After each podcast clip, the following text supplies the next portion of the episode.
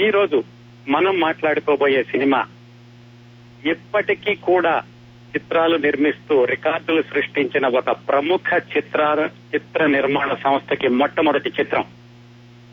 ఈ సినిమా పంతొమ్మిది వందల అరవై నాలుగులో విడుదలైందండి. యాభై సంవత్సరాల పాటు తెలుగులో చిత్రాలు నిర్మిస్తున్నటువంటి సంస్థ బహుశా ఇది ఒక్కటే అనుకుంటాను. వాళ్ళకి ఫస్ట్ సినిమా. ఈ రోజు మనం మాట్లాడుకోబోయేది. ఆనాటి ప్రముఖ హీరో చేసిన సరికొత్త నటనా ప్రక్రియకి ఇదే మొదటి సినిమా. ఈ సినిమాలో నటించిన హీరో హీరోయిన్లు ఇద్దరు రాజకీయాల్లోకి వచ్చారండి. హీరో గారు ఎక్కువ రోజులు రాజకీయాల్లో ఉన్నారు. హీరోయిన్ రాజకీయాల్లో వచ్చినప్పటికీ కొద్ది రోజులుండి మళ్ళా ఆవిడ తెరమరుగయ్యారు ప్రస్తుతం ఆవిడ జీవించే ఉన్నారు కానీ నటించడం లేదు. హీరో గారు అయితే ఈ రోజు మన మధ్యలో లేరు. అలాగే ఇందులో ఇద్దరు హీరోయిన్లు ఉంటారు సినిమా పేరు రాముడు భీముడు సురేష్ ప్రొడక్షన్స్ వాళ్ళకి మొట్టమొదటి సినిమా ఇది. ఇలాగా తెలుగులో గత యాభై సంవత్సరాలుగా సినిమాలు నిర్మిస్తున్నటువంటి చిత్ర నిర్మాణ సంస్థ బహుశా సురేష్ ప్రొడక్షన్స్ ఒకటే అనుకుంటాను. వాళ్ళ మొట్టమొదటి సినిమా రాముడు భీముడు. ఈ సినిమా ఎంత సక్సెస్ అయిందో ఆ సినిమా మొదలు పెట్టడం వెనకాల బోలెడంత ఆసక్తికరమైన సమాచారం ఉంది. ఈ సినిమా ఈ సినిమా మొదలు పెట్టే టైంకి రామానాయుడు గారికి సినీ రంగంలో పెద్ద అనుభవం లేదు. ఈ సినిమాకి ముందు ఒక సినిమాకి పెట్టుబడి పెట్టి డబ్బులన్నీ పోగొట్టుకున్నాడు. డబ్బులన్నీ పోగొట్టుకున్న ఒక కుర్రవాడు నిర్మాత ఎనిమిది తొమ్మిది సినిమాలు వరుసగా పరాజయాలు అందించినటువంటి దర్శకుడు ఈ సినిమాకి దర్శకత్వం. దాదాపుగా పదేళ్ళ పాటు చెత్తబుట్టలో మగ్గినటువంటి కథ ఈ సినిమాకి స్క్రిప్ట్. చాలా గందరగోళంగా ఉంది కదండి. ఇంత హడావిడిగా గందరగోళంగా మొదలైన ఈ సినిమాకి బలం ఏమిటంటే ఆ రోజుల్లో ప్రసిద్ధమైనటువంటి hero heroine NT Ramarao Jamuna hero హీరోయిన్లుగా ఉండడం ఒక్కటే బలం అని మొదలు పెట్టినప్పుడు చిత్రలోకం అంతా అనుకుంది. ఈ వెనకాల ఉన్నటువంటి వీళ్ళ బలహీనతలన్నిటినీ వాళ్ళు బలంగా ఎలా మార్చుకున్నారు? ఈ సినిమా విజయవంతంగా ఎలా రూపొందించారు? ఆ విశేషాలని చాలా ఆసక్తికరంగా ఉంటాయి. ఈ సినిమా మొదలు పెట్టడానికి ముందు వరకు రామానాయుడు గారి జర్నీ మనం ఒకసారి క్లుప్తంగా చూస్తే ఆయన వాళ్ళ ఊళ్ళో వ్యవసాయం చేస్తూ ఉండేవాడు. ఆ వ్యవసాయము రైస్ మిల్లులు ట్రాన్స్పోర్ట్ బిజినెస్ అంటే సిటీ బస్సులు లాంటివి ఉండే ఆయనకి. వాటిల్లో నుంచి బయటకు వచ్చి ఏదైనా పెద్ద వ్యాపారం చేద్దామని మద్రాసు వచ్చారు. మద్రాసులో వాళ్ళ పెదనాన్నగారు ఉండేవాళ్ళు. పంతొమ్మిది వందల అరవై ఒకటి అరవై రెండు ప్రాంతాల్లో. అక్కడికి వచ్చి వాళ్ళ ఊళ్ళో వాళ్ళందరూ కూడా బ్రిక్ బిజినెస్ ఇటుకల బిజినెస్ చేస్తుంటే ఆ బిజినెస్ చేద్దాం అన్నట్టుగా అది ఎలా ఉంటుందో చూద్దామని వెళ్ళారు. ఇటుకల బట్టి దగ్గరికి వెళ్ళేసరికి అదంతా బురద దుమ్ము అవన్నీ చూసి ఇదేమిట్రా బాబు ఇంతవరకు వ్యవసాయంలో కూడా ఈ బురదలో తిరిగాను కదా మళ్ళా ఇక్కడ కూడా బురద బిజినెస్ ఎందుకని అది వద్దనుకున్నారు. వాళ్ళ పెదనాన్నగారు చెప్పారు అరే అబ్బాయి రియల్ ఎస్టేట్ చేస్తావా? అని అడిగితే సరే అన్నారు. వాళ్ళ పెదనాన్నగారి సలహా ప్రకారం యాభై వేలు పెట్టి ఒక తొంభై నాలుగు ఎకరాలు కొన్నారు మద్రాసు దగ్గరలో. పొలం అయితే కొన్నారు కానీ రియల్ ఎస్టేట్లో తర్వాత చేయడానికి ఏముండదు కదా? ఆయనకి ఏంటంటే ఎప్పుడు ఏదో ఒకటి యాక్టివ్గా ఉండాలి. సో అయిపోయాక తర్వాత ఏం చేయాలి? అనుకున్నప్పుడు వాళ్ళ పెదనాన్నగారే చెప్పారు కొంతమంది మిత్రులు హోటల్ పెడుతుంటే హోటల్లో పార్ట్నర్గా జాయిన్ అవ్వమన్నారు. ఆంధ్ర భవన్ అని మద్రాసులో ఆ హోటల్లో ఆయన భాగస్వామిగా చేరారు. చేరాక దాంట్లో కూడా వాళ్ళ మిగతా పార్ట్నర్స్కి ఈయనకి పొసకలేదు ఎందుకంటే ఈయన లెక్కలన్నీ కరెక్ట్గా చూపించాలి ఆదాయ వ్యయాలన్నీ సరిగ్గా ఉండాలి ఇవన్నీ చూస్తుంటే మొత్తానికి వాళ్ళిద్దరికి వర్కింగ్ స్టైల్ కుదరక దాంట్లోంచి బయటకు వచ్చేసారు ఏదో ఒకటి చేయాలి బిజినెస్ ఏం చేయాలి అనుకుంటున్నప్పుడు ఆయనకి సినిమా పరిశ్రమ వాళ్ళతో పరిచయం ఏర్పడింది. గుత్తా రామినీడు గారని డైరెక్టర్ ఆయనతో పరిచయం ఏర్పడి ఆయన చెప్పారు ఎవరికో డబ్బింగ్ సినిమా తీశాను వాళ్ళకి బాగా డబ్బులు వచ్చినాయి అంటే రామానాయుడు గారు కూడా అయితే నాకు ఓ డబ్బింగ్ సినిమా తీసి పెట్టండి అని ఆయన అడిగారు. ఆయన చెప్పారు డబ్బింగ్ సినిమా ఎందుకు? స్ట్రీట్ సినిమా ఒకటి నేను దర్శకత్వం చేస్తున్నాను. నీ కనుక ఇంట్రెస్ట్ ఉంటే దాంట్లో పార్ట్నర్గా జాయిన్ అవుదావు గాని అని ఆయన్ని తీసుకెళ్ళి గుత్తా రామినీయుడు గారు దర్శకత్వం చేస్తున్న ఒక సినిమా పార్ట్నర్స్కి పరిచయం చేశారు. ఆ సినిమా పేరు అనురాగం. అనురూప ఫిలిమ్స్ అనేది బ్యానర్ పేరు. వాళ్ళకి పరిచయం చేస్తే వాళ్ళు ఏమన్నారంటే సరే అబ్బాయి నువ్వు కుర్రాడివి డబ్బులు పెడతానంటున్నావు రావచ్చు కాకపోతే నీ పేరు నిర్మాతల్లో వెయ్యము ఎందుకంటే ఆల్రెడీ మేమంతా సెట్ అయిపోయి ఉన్నాము. అంటే ఆయన అన్నారు సరే పేరేకపోయినా పర్వాలేదు నాకు అనుభవం కావాలి కాకపోతే పెట్టుబడి పెడతాను అన్ని విభాగాల్లోనూ ఎలా ఏ పని ఎలా దొరుకుతుందో నేను నేర్చుకుంటాను దానికి మాత్రం మీరు అభ్యంతరం చెప్పకూడదు అన్నారు. సరే పని చేస్తామంటే మేము ఎందుకు వద్దంటాం సర్లైతే డబ్బులు తీసుకురా అన్నారు. ముందు వాళ్ళు అడిగింది ఇరవై వేలు. ఇరవై వేలు తీసుకొచ్చి దాంట్లో పార్ట్నర్గా జాయిన్ అయ్యారు. అనురాగం షూటింగ్ మొదలైంది.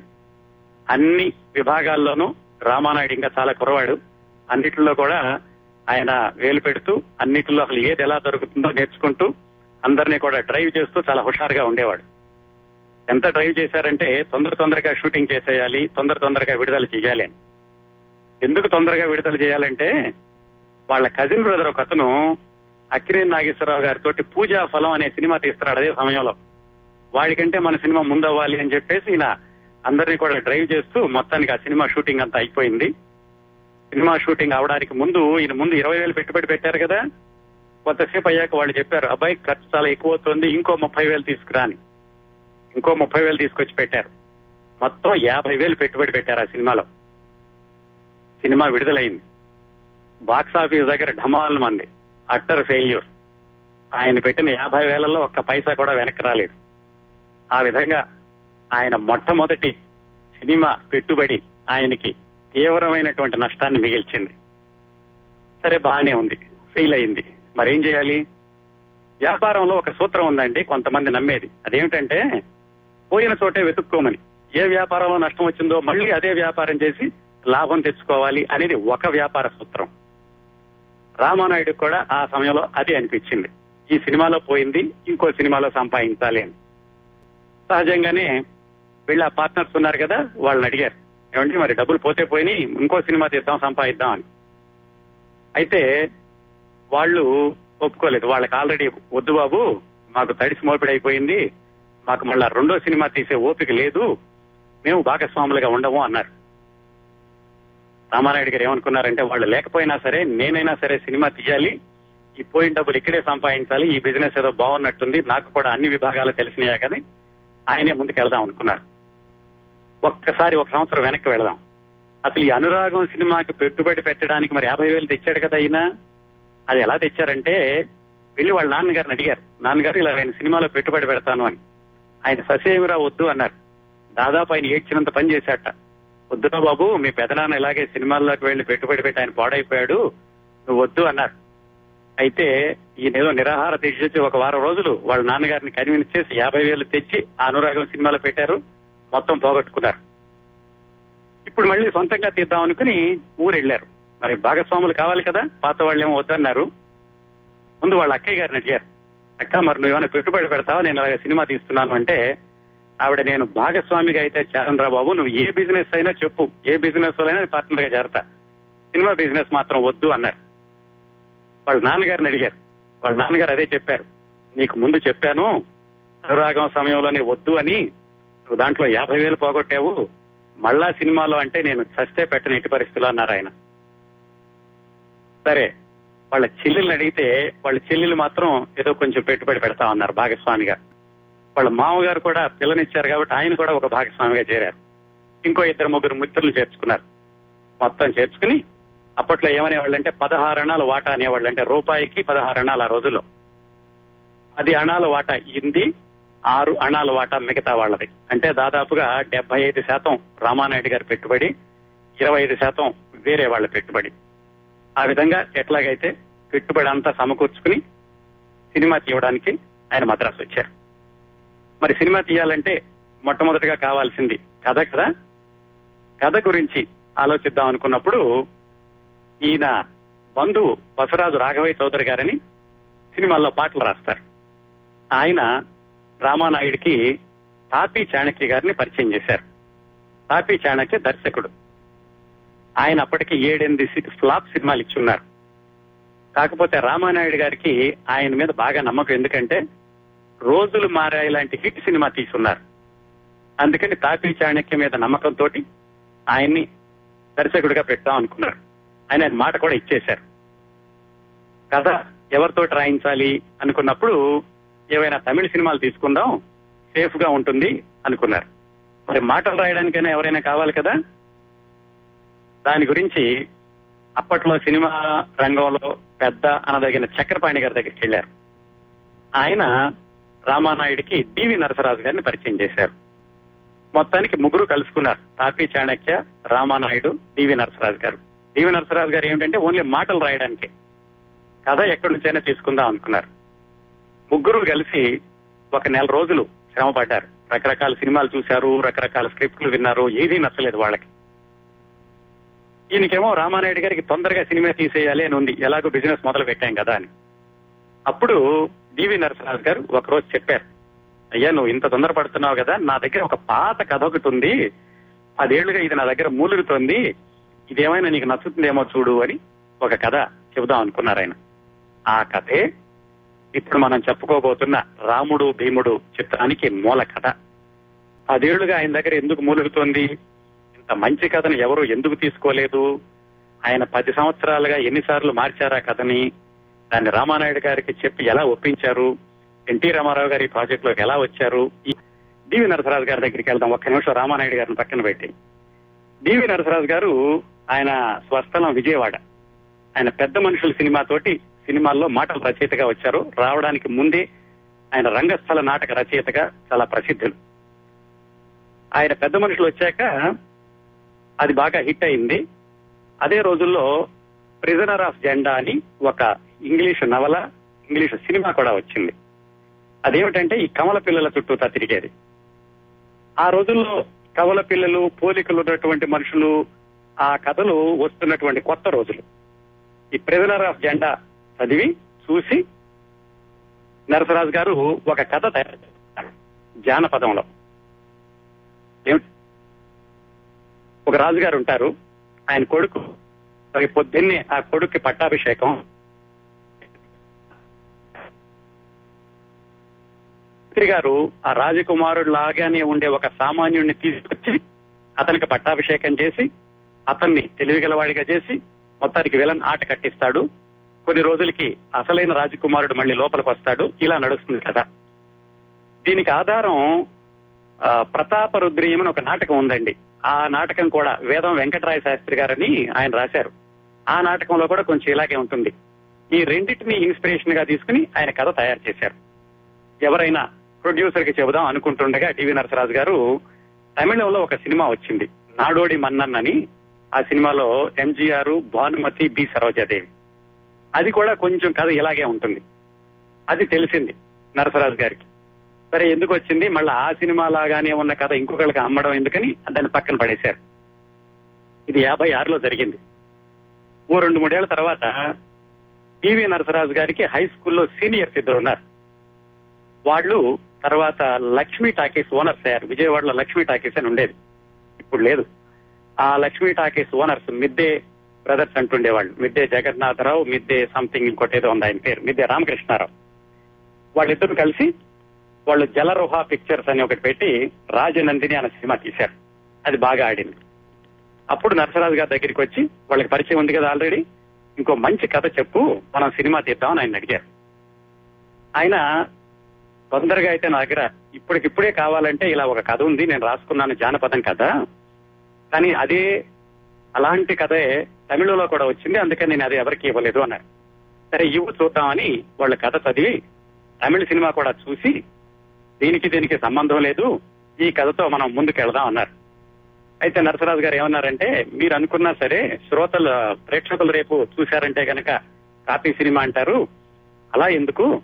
నేను ఇంకొక పని చేస్తానని అప్పుడే ఆయన చదివారు. స్కేప్ గోట్ అని ఇంకో నవల చదివారు. ఆ నవల పూర్తిగా తెలుసుకుని ఈ పాత జానపద కథని సాంఘికం చేసి ఇప్పుడు మనం చూస్తున్న రాముడు భీముడు కథ తయారు చేశారు. కథ తయారు చేసి ఆ మిద్దే బ్రదర్స్కి ఇచ్చారు. వాళ్ళందరూ కలిసి సరే ఈ కథ చాలా బాగుంది జానపదం కంటే అనుకుని అందరూ కలిసి అక్కినే నాగేశ్వరరావు గారి దగ్గరికి వెళ్ళారు. ఆయన కొన్ని రోజులు ఆయనతో సంభాషణ నడిచింది కానీ ఏవో వ్యక్తిగత కారణాల వల్ల ఆయన చేయలేను అని చెప్పారు ఈ కథని. దాంతో పంతొమ్మిది వందల యాభై తొమ్మిదిలో జరిగింది. దాంతో ఆ స్క్రిప్ట్ పక్కన పడేశారు డివి నరసరాజు గారు మిద్దే సోదరులు.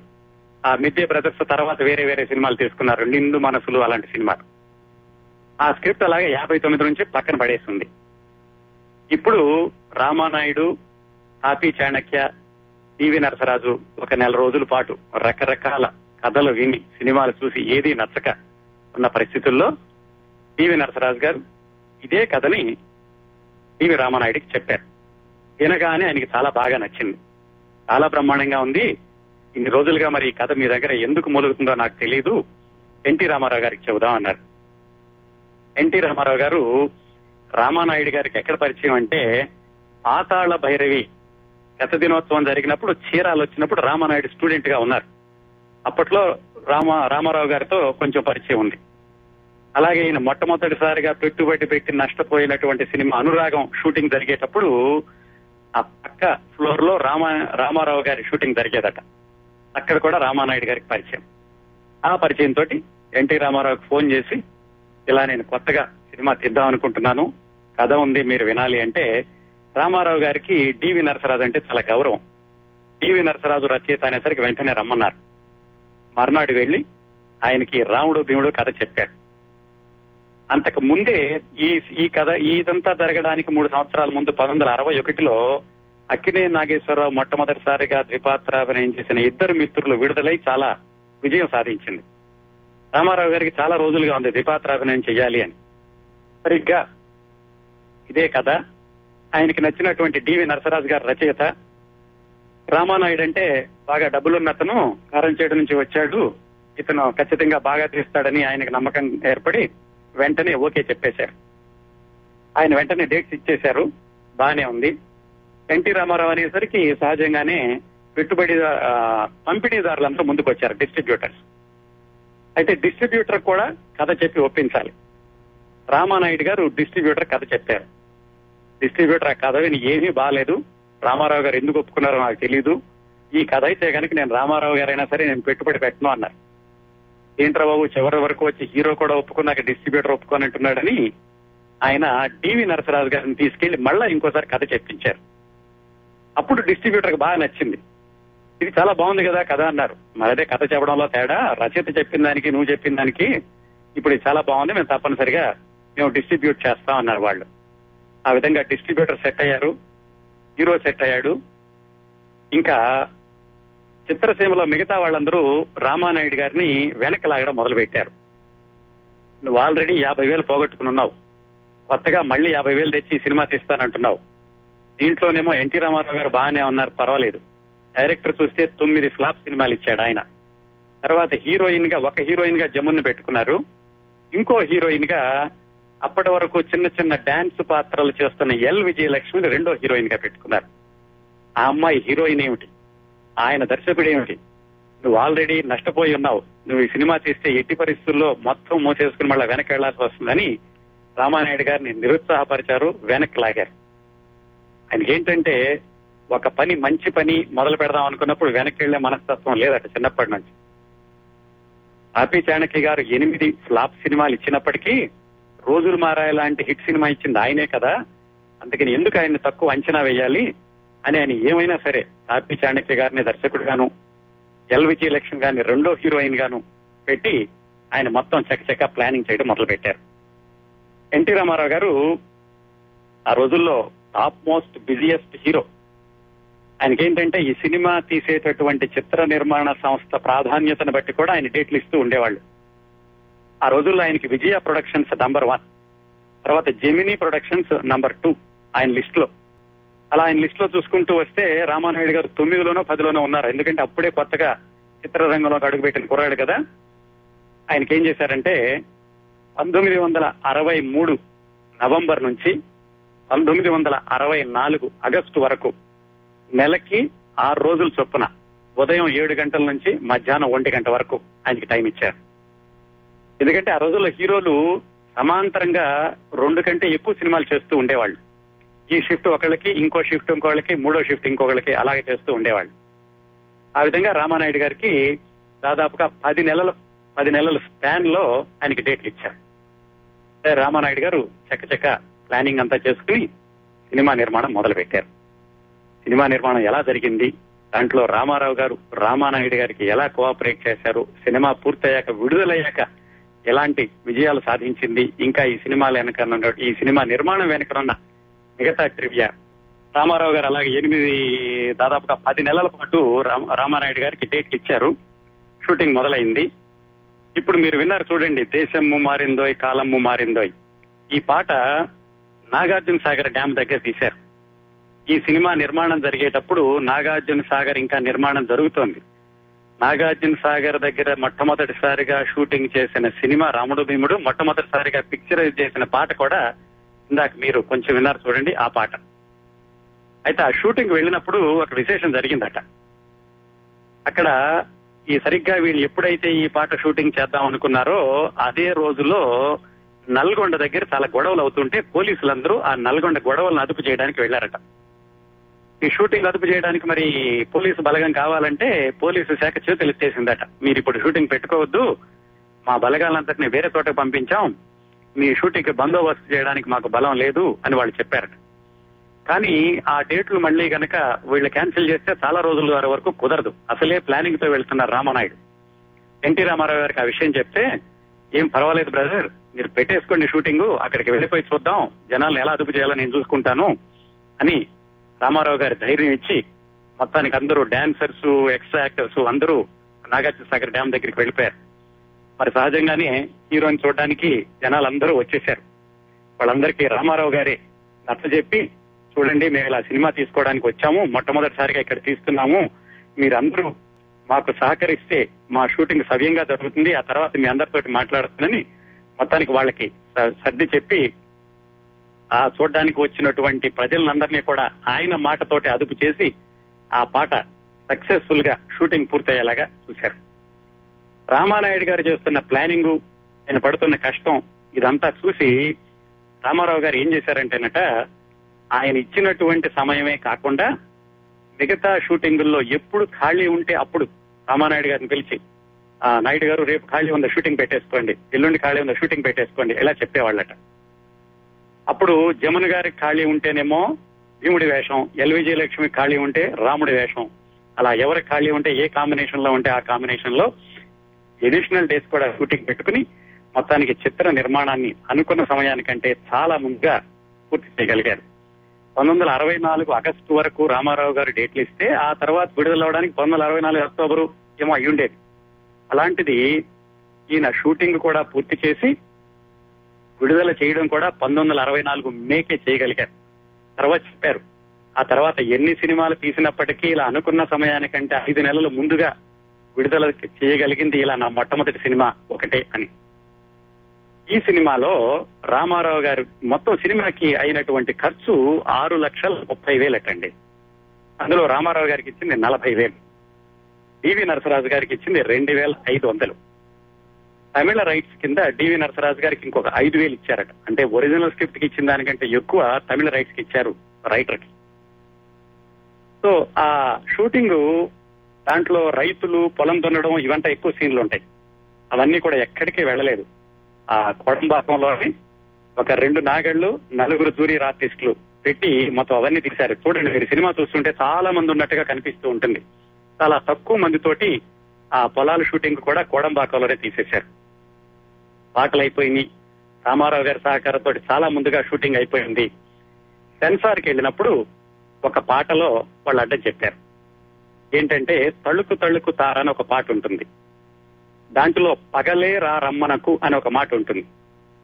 దాన్ని సెన్సార్ వాళ్ళు అభ్యంతరం చెప్పారు. మనకి ఏముంది దీంట్లో అనిపిస్తుంది కదండి? పగలే రా రమ్మనకు అంటే సెన్సార్ అయినా దానికి రెండో అర్థం తీశాడట. పగలే రా రమ్మనకు అంటే రాత్రి రావచ్చు అని అర్థం కదా? అమ్మో ఎంత భూతార్థం ఉంది దీంట్లో. ఎట్టి పరిస్థితుల్లోనూ ఈ వాక్యం ఉండడానికి వీల్లేదు ఆయన అని ఆయన ఎదురు తిరిగాడు. సరే అప్పటికప్పుడు వాళ్ళు షూటింగ్ అంతా అయిపోయింది కాబట్టి ఏం మార్చలేరు కాబట్టి పాటలో మాటను మాత్రం పగలే రా రమ్మనకు అనే బదులుగా ఇప్పుడే రా రమ్మనకు అని మార్చారు. చాలా జాగ్రత్తగా చూస్తే మీకు ఆ లిప్ సింక్ సరిగ్గా ఉండదు. పగలేకి ఇప్పుడేకి. చాలా ఆశ్చర్యంగా ఉంటుంది కదండి. ఇంత చిన్న మాటకి సెన్సార్ వాళ్ళు అభ్యంతరం చెప్పారా అని. ఆ సెన్సార్ సభ్యుడే గనక ఇప్పుడు ఉండి ఉంటే ఇలా ఇలా ఈ రోజు సినిమాలో ఆయన సెన్సార్ చేయాల్సి వస్తే ఈ రోజు పాటలు ఆయన వింటే ఏమనేవాడో ఊహించుకోండి. అఫ్ కోర్స్ అది కాలం మారింది. అలాగే ప్రజల విలువలు మారాయి జీవన విధానాలు మారాయి కాబట్టి ఈ రోజుల్లో అలాంటి మాటలు సర్వసాధారణమేమో కానీ యాభై సంవత్సరాల క్రిందట అలాంటి అర్థాన్ని కూడా అతి జాగ్రత్తగా చూస్తూ ఉండేవాళ్ళు సెన్సార్ వాళ్ళు. సో మొత్తానికి సెన్సార్ అయిపోయిందండి. రిలీజ్ అయ్యింది. రిలీజ్ అయింది ఎప్పుడంటే పంతొమ్మిది వందల అరవై నాలుగు మే ఇరవై ఒకటిన విడుదలైంది. విడుదల అవ్వగానే దానికి అత్యంత ప్రజాదరణ పొందే చిత్రంగా మొట్టమొదటి రోజు నుంచే పేరు తెచ్చుకుంది. ఎంత పేరంటే ఆయన పెట్టుబడి పెట్టినటువంటి ఆరు లక్షల ముప్పై వేల రూపాయలు మొట్టమొదటి వారంలోనే ఆయన వెనక్కి వచ్చేసింది. రెండో వారం నుంచి వచ్చిందంతా కూడా ఆయనకి లాభమే. మొట్టమొదటిసారిగా ఈ సినిమాని ముప్పై ప్రింట్లతో విడుదల చేస్తే అన్ని థియేటర్లలో కూడా పది వారాలు ఆడింది. పది థియేటర్లో శత దినోత్సవం జరుపుకుంది. అదండి ఈ సినిమా ఘన విజయం సాధించినటువంటి వైనం. అంతేకాకుండా ఈ సినిమా పంతొమ్మిది వందల అరవై నాలుగు మే ఇరవై ఒకటి అనుకున్నాం కదా ఆ మే ఇరవై ఒకటికి ఎన్టీ రామారావు గారికి చాలా సెంటిమెంట్ ఉంది. ఎందుకంటే పంతొమ్మిది వందల నలభై రెండు మే ఇరవై ఒకటిన ఎన్టీఆర్ గారి వివాహం జరిగింది. పంతొమ్మిది వందల నలభై ఏడు మే ఇరవై ఒకటిన ఆయనకి మొట్టమొదటిసారిగా మేకప్ టెస్ట్ జరిగింది. అంటే పెళ్ళైన ఐదేళ్ళకి ఆయనకి మేకప్ టెస్ట్ జరిగింది. సరిగ్గా ఆ తర్వాత పదిహేడు సంవత్సరాల కంటే పంతొమ్మిది వందల అరవై నాలుగు మే ఇరవై ఒకటిన ఈ సినిమా విడుదలైంది. అది మే ఇరవై ఒకటికి ఎన్టీ రామారావు గారి జీవితంలోని కొన్ని సంఘటనలకి ఉన్నటువంటి అవినాభావ సంబంధం. ఇంకా ఈ సినిమాలోనండి సత్యనారాయణ గారు ఉంటారు. కానీ ఆయన ఎక్కడ కనపడరు. కైకాల సత్యనారాయణ. ఆయన దీంట్లో ఎన్టీ రామారావుకి డూప్గా వేస్తారు. సాధారణంగా ద్విపాత్రాభినయం అంటే అప్పటి వరకు కూడా ఇద్దరూ ఒకే లో ప్రేక్షకులు కనిపించేవాళ్ళు కాదు. అలా రెండు పాత్రలు ప్రేక్షకులకు ఒకేసారి కనపడడం అనేది ఇద్దరు మిత్రుల సినిమా నుంచి మొదలైంది. ఈ సినిమాలో చిట్ట చివరిలో హడావిడిగా తీయాల్సి వచ్చినప్పుడు సత్యనారాయణ గారిని ఎన్టీ రామారావుకు డూప్గా పెట్టి తీశారు. జాగ్రత్తగా చూస్తే మీకు క్లైమాక్స్ సీన్లో లాంగ్ షాట్ లోను వెనకాల నుంచి రామారావు గారు కాదు అని తెలుస్తూ ఉంటుంది. కాకపోతే ప్రజలకి అవంతా పట్టించుకోలేదు. కథా పాటలు వీటిల్లో వెళ్ళిపోయిందనమాట సినిమా ఎంత సక్సెస్ అయిందంటే వెంటనే దీన్ని రామ్ ఔర్ శ్యామ్ అని హిందీలో తీశారు. అలాగే మలయాళంలో అజయ్ విజయ్ అని తీశారు. తమిళంలో ఎంగవిట్టు పిళ్ళయ్య అని తీశారు. అన్ని కూడా సూపర్ హిట్లు అయినాయి ఆ తర్వాత దీన్నే కొంచెం అటు ఇటు చేసి తెలుగులో బుల్లెమ్మ బుల్లోడు అని ఇంకో సినిమా తీశారు. తర్వాత దాన్నే బుల్లెమ్మ బుల్లోడిని హిందీలో మళ్ళీ జైసాకో తైసా అని తీశారు. మళ్ళా హిందీలో ఈ మగ పాత్రల్ని ఆడపాత్రలు చేసి సీతావర్ గీత అని తీశారు. దాన్ని తెలుగులో గంగామంగ అని తీశారు. ఎన్ని సినిమాలకి ఇన్స్పిరేషన్ ఇచ్చిందంటే ఈ రాముడు భీముడు సినిమా? ఇతర భాషల్లోకి పునర్నిర్మాణం చేయబడి అత్యధికమైన ఇతర భాషల్లోకి పునర్నిర్మాణం చేయబడిన సినిమా కూడా రాముడు భీముడేనటండి. అన్ని రికార్డులు ఉన్నాయి ఈ రాముడు భీముడు సినిమాకి. ఈ సినిమా తర్వాత రామానాయుడు గారు వెనక్కి తిరిగి చూసుకోవాల్సిన అవసరం లేకుండా ఏడు సంవత్సరాలు గడిచింది.